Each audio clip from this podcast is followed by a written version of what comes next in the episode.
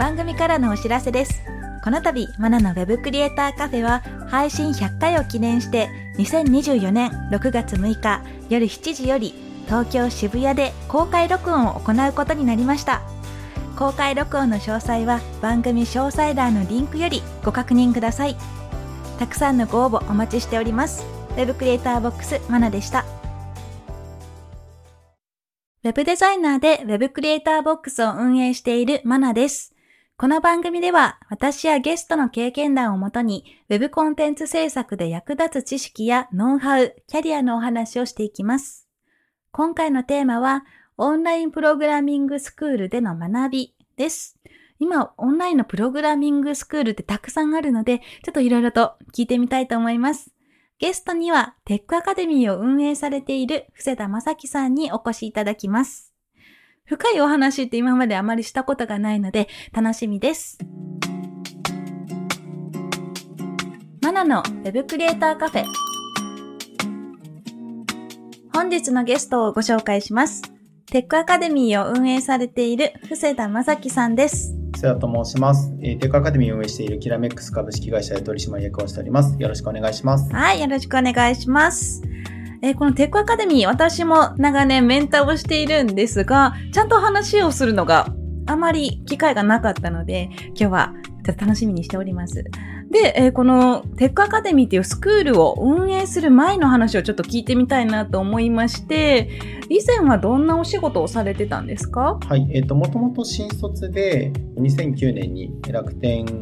株式会社に入社しまして、楽天市場のマーケティングの部署で、あの、リスティング広告をもう主にやってる部署で働いてました。で、今は、じゃあスクールの運営って言ったらどういったことをメインでやってらっしゃるんです？はい。えっ、と、今は集客だったりとか、取締役という形でうん干渉をしているみたいな形にはなりますけれども、もともとはウェブマーケティングの部分だったりとか、あとは運営の部分もあのがっつり入っていたというところですね。なるほど、わかりました。もうそもそもその、じゃあもともと楽天の方にいた中で、スクールの運営をしようって思ったきっかけって何かあったんですか？あそうですね。もともとあの弊社がスクール事業ではなくて、共同購入クーポンが流行ってたのって覚えていらっしゃいますか、?2010 年ぐらいなん。ですけれども、うんはい。で、えっと、それをもともと始めていた企業で、私ももともと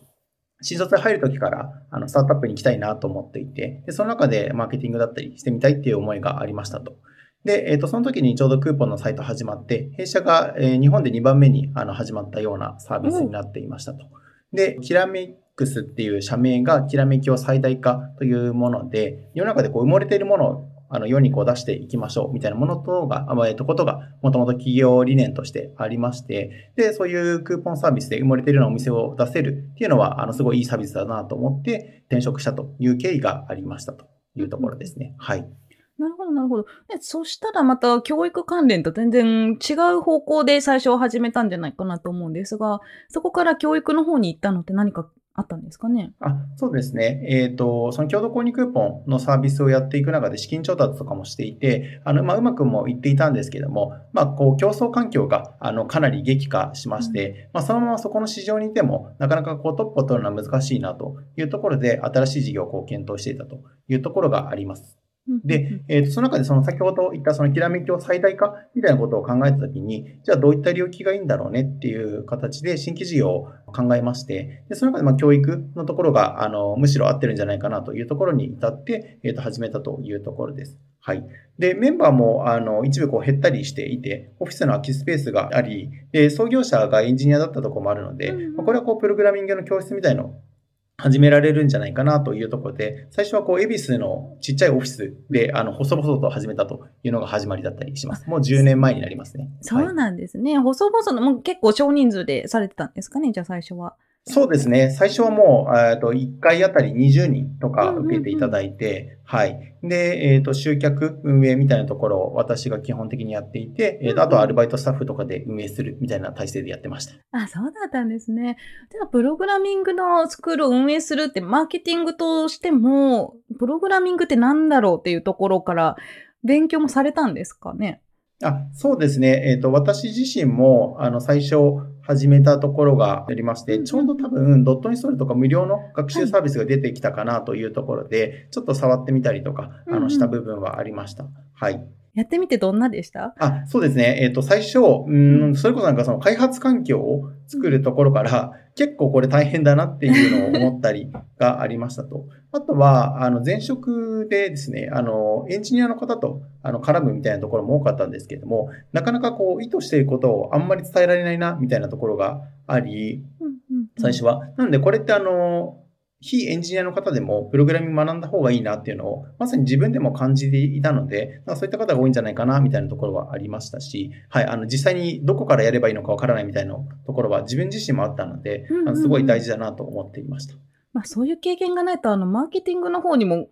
うまく活かせないですよね。そうですね、こはい。ななんか、でき、自分ができもしないのにできますよ、できますよって 言えないと思うので、まあそういう経験があったから今の、あの、仕事の仕方にもつながったのかなと思いました。はい。はい。えーじゃああ、そうやってスクールをやっていく上で何かこう良かったなと、これやってて良かったって感じることってありました？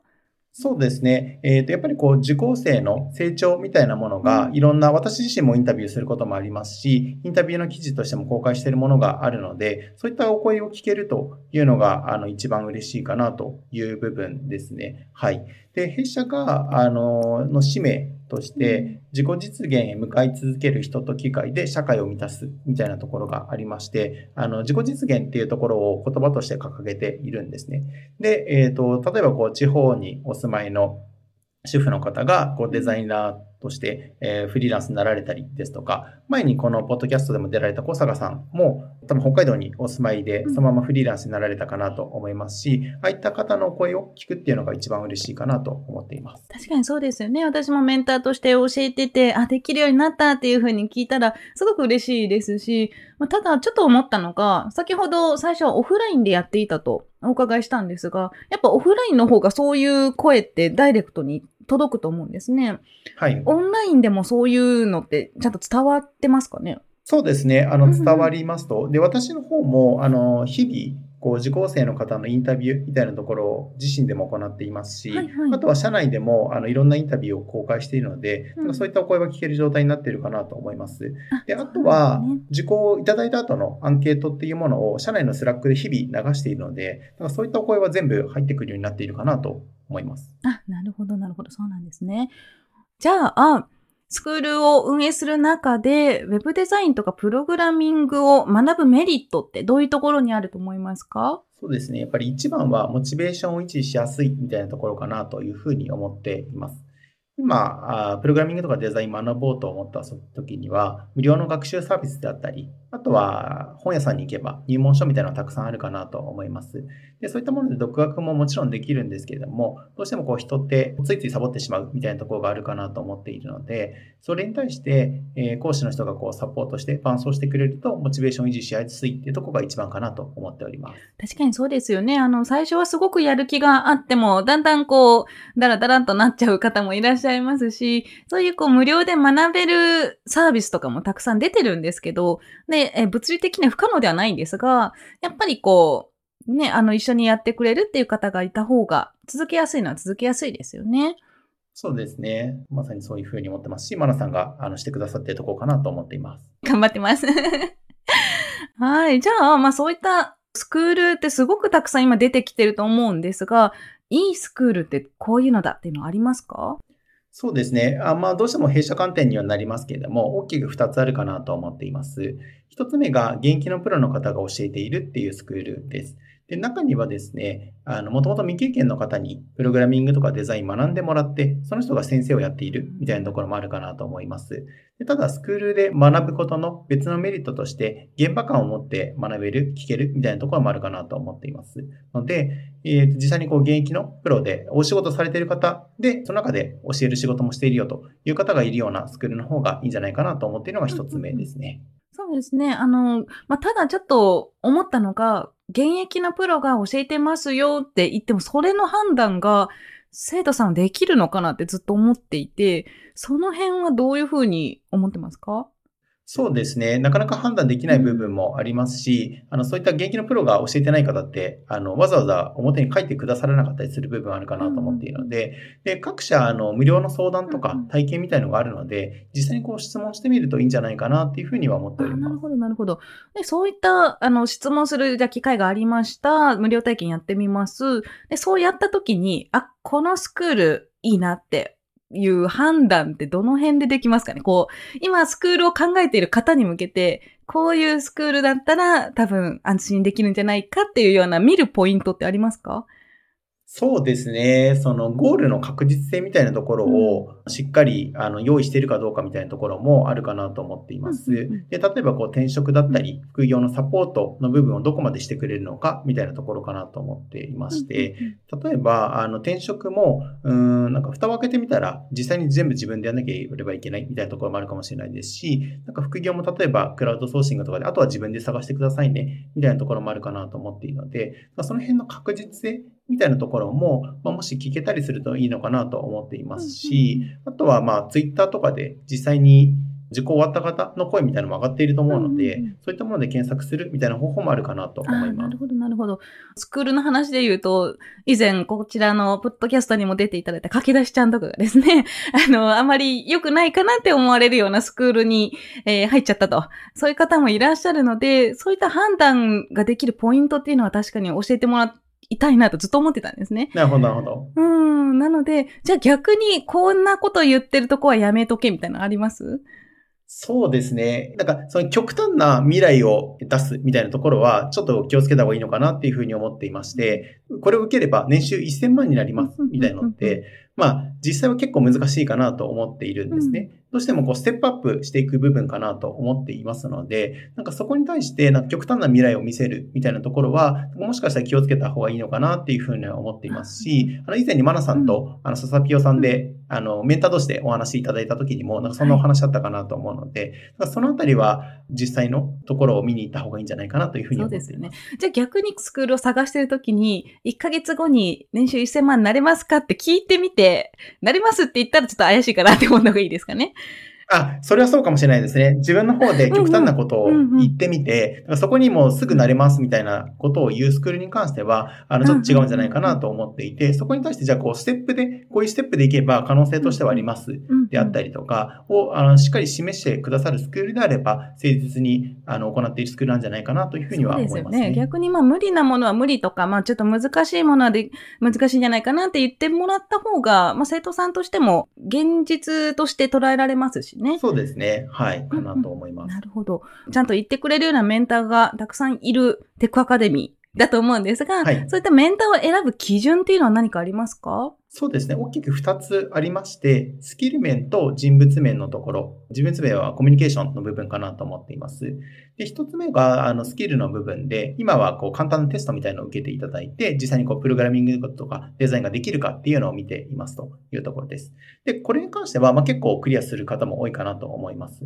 で、あとは後者の方で、実際にこう、コミュニケーションの部分ですね。しっかりこう受講生の方と伴走していただかないといけないので、そういったコミュニケーションが取れるかみたいなものを全員とオンラインの面接をしていまして、あの多分マナさんも受けていただいたかなと思うんですけれども、はい。で、そういったところで、あの、しっかり話していただけるかっていうのを、あえて未経験のメンバーに面談していただいて、で、コミュニケーション的にあの問題ないかというところ分かった方だけを採用しています。そうなんですね。じゃあ、コミュニケーションちゃんと取れるかで、一人だけで、その辺ちゃんと判断できるもんなんですかね。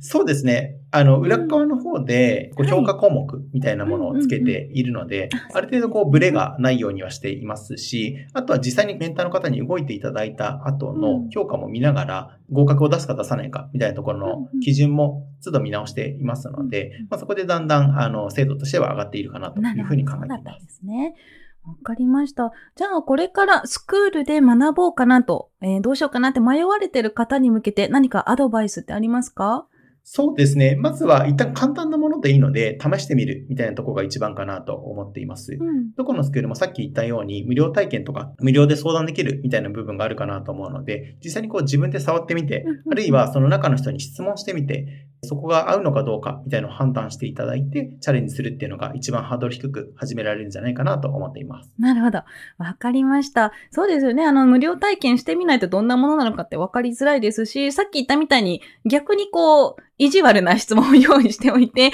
あの、本当にちゃんと答えてくれるのかなっていうのもいいかもしれないですしね。そうですね。はい、いいと思います。はい、わかりました。じゃあ、あ、次回も布施田さんとお話をしますので、また次回よろしくお願いします。はい、よろしくお願いいたします。スクールって本当にたくさんあって選ぶのって難しいとは思うんですが、今お話ししていただいたように無料体験を通すだとか、最初にどういったことを聞こうかっていうのをリストアップして、で、それから聞いてみる、挑んでみるっていう形でもいいかなと思います。一つの判断材料になればいいかなと思いました。さて、この番組では感想や質問、リクエストなどをお待ちしております。番組詳細欄にあるリンクよりお気軽にご投稿ください。ツイッターではカタカナでハッシュタグ web カフェをつけてツイートしてください。そして Apple Podcast や Spotify の Podcast ではレビューもできますので、こちらにも感想を書いてもらえると嬉しいです。ここで私がメンターをしているテックアカデミーについてのご紹介です。テックアカデミーは Web デザインやプログラミングをオンラインで学べるスクールです。現役エンジニアや現役デザイナーからマンツーマンで学ぶことができます。副業案件の提供を保証するテックアカデミーワークスもあるので、ぜひテックアカデミーと検索してチェックしてみてください。またお会いしましょう。Web クリエイターボックスマナでした。